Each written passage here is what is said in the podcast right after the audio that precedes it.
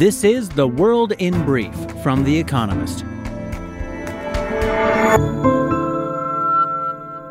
Our top stories Ukraine will begin to prosecute 80 suspected Russian war criminals of the 600 it has identified, according to the country's prosecutor general Iryna Venediktova. She said that Estonia, Latvia, and Slovakia will join an international investigation probing war crimes launched in March with Lithuania and Poland. Meanwhile, Russian forces continued their onslaught of the eastern Donbass region, where they now control around half of the embattled city of Severodonetsk, according to local officials. Alexei Navalny, the jailed Kremlin critic, said he had been charged with additional crimes by Russian authorities and faces 15 more years in prison if found guilty. The accusations, he said, include creating an extremist organization to, quote, fan hatred against officials and oligarchs and organizing anti government protests. In March, Mr. Navalny was handed a nine year sentence for fraud and contempt of court. Oil prices rose after the European Union agreed to a partial ban on Russian oil. The deal temporarily makes an exception for oil delivered by pipeline, a compromise meant to satisfy Hungary, which has been blocking action that might disrupt its energy supplies.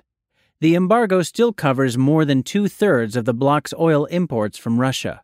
Britain and the EU also reportedly agreed to ban underwriters from insuring ships transporting Russian oil anywhere in the world.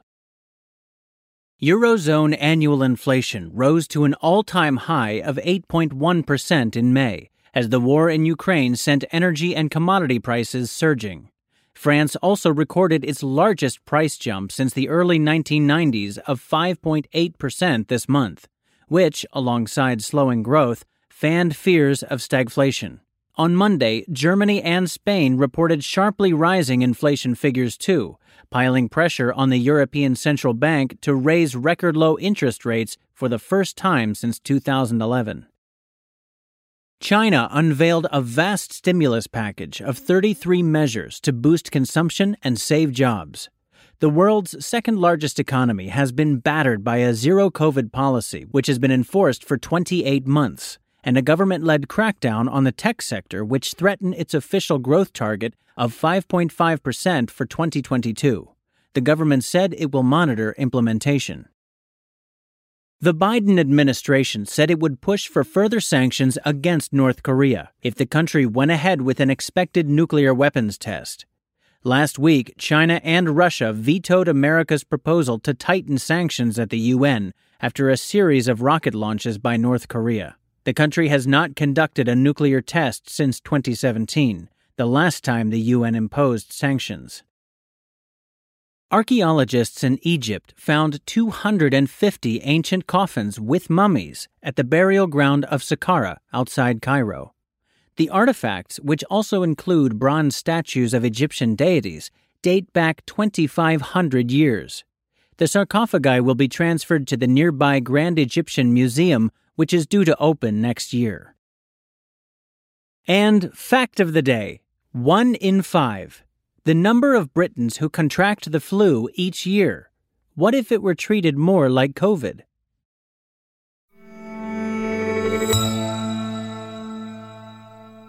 And now here's a deeper look at the day ahead.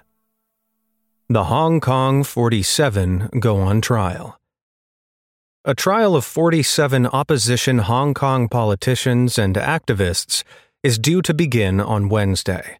Their alleged crime, carrying a maximum life sentence under national security legislation, was to hold an unofficial primary in 2020. They wanted to determine a slate of candidates to take on pro Beijing politicians in elections due later that year, but subsequently postponed. In a pre dawn swoop in January 2021, police rounded up the organizers, including luminaries of the pro democracy movement such as Benny Tai and Joshua Wong. John Lee, Hong Kong's incoming chief executive, then Secretary of Security, accused them of a vicious plot. Their aim was to win at least half of the seats in the legislative chamber, he said as if they should have been attempting to lose. After 25 years of dealing with its boisterous southern territory, China is now clear that Hong Kongers must not be allowed to express their beliefs, especially at the ballot box.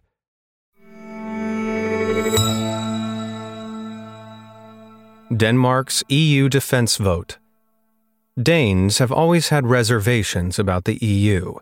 In 1992, they voted in a referendum against the Maastricht Treaty that founded the Union. The next year, they changed their minds after the government negotiated opt outs from policies in four areas, including defense. But when Russia invaded Ukraine, Denmark's parliament decided to revisit the issue. On Wednesday, the country holds a referendum on whether to join European defense policies after all. The EU's limited defense efforts include a program to coordinate arms procurement and a joint mission in the Mediterranean to enforce restrictions on Libya. Denmark is a founding member of NATO, and some Danes wonder what the EU has to add. Far left and far right parties want to keep the opt out, and doubters fear, wrongly, that Danish soldiers could be forced into missions without parliamentary approval. But most parties want to join, both to deter Russia and to become less dependent on America. Polls suggest voters agree. California copes with drought. Picture a Californian home with its backyard pool and pea green lawn. That lawn may soon be a thirsty taupe. Starting Wednesday, six million people in and around Los Angeles have been asked to water their lawns just once a week. The new rules will conserve water amid a drought in the American West that climatologists consider extreme across 60% of California. Last year was the state's second driest on record. This year is likely to be even worse. The restrictions will have a limited impact since urban areas account for just a fifth of water used by households and firms. Agriculture consumes the rest. Water shortages will force farmers to let irrigated cropland turn fallow. Landowners will likely invest in crops that produce higher revenues for net water used, known as pop per drop, such as vegetables and nuts, instead of rice and cotton. Many urban gardeners, meanwhile, will ditch lush perennials in favor of prickly cacti.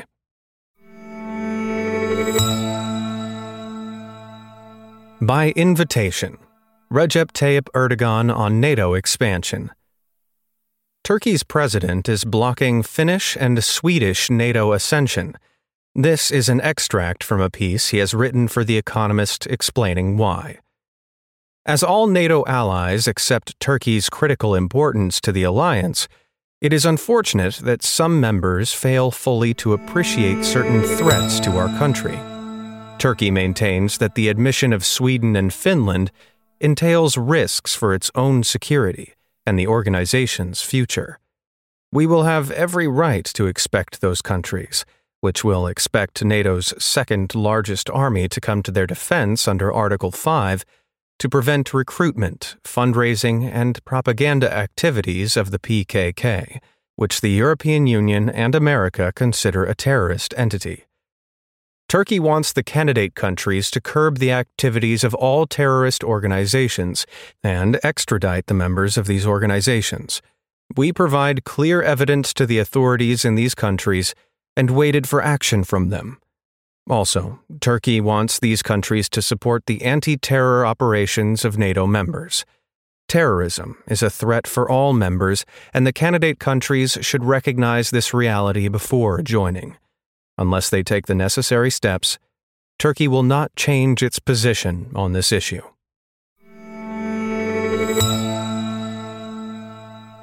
Ukraine fights for a spot at the World Cup.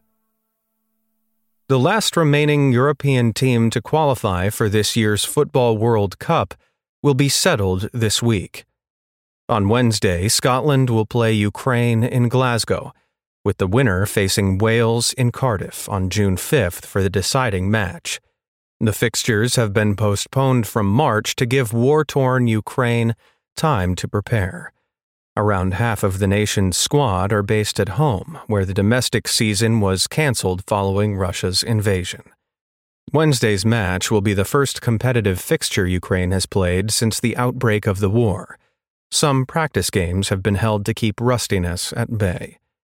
The usual competitive atmosphere might be missing in the stadium, at least ahead of the starting whistle, with the Scottish side expecting to sing Ukraine's national anthem in solidarity. The odds are stacked against Ukraine, but it would not be the first time that the country has mounted a surprise defense against a stronger opponent.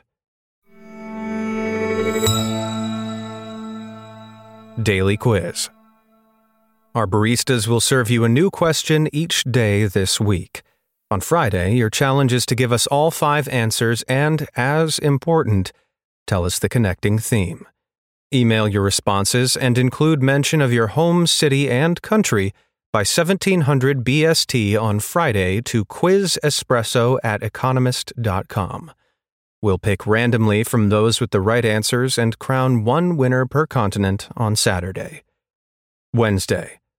Which silent film comedian was dubbed the Great Stoneface? Tuesday. Which Florida city was the site of the Winter White House? Of President Harry Truman.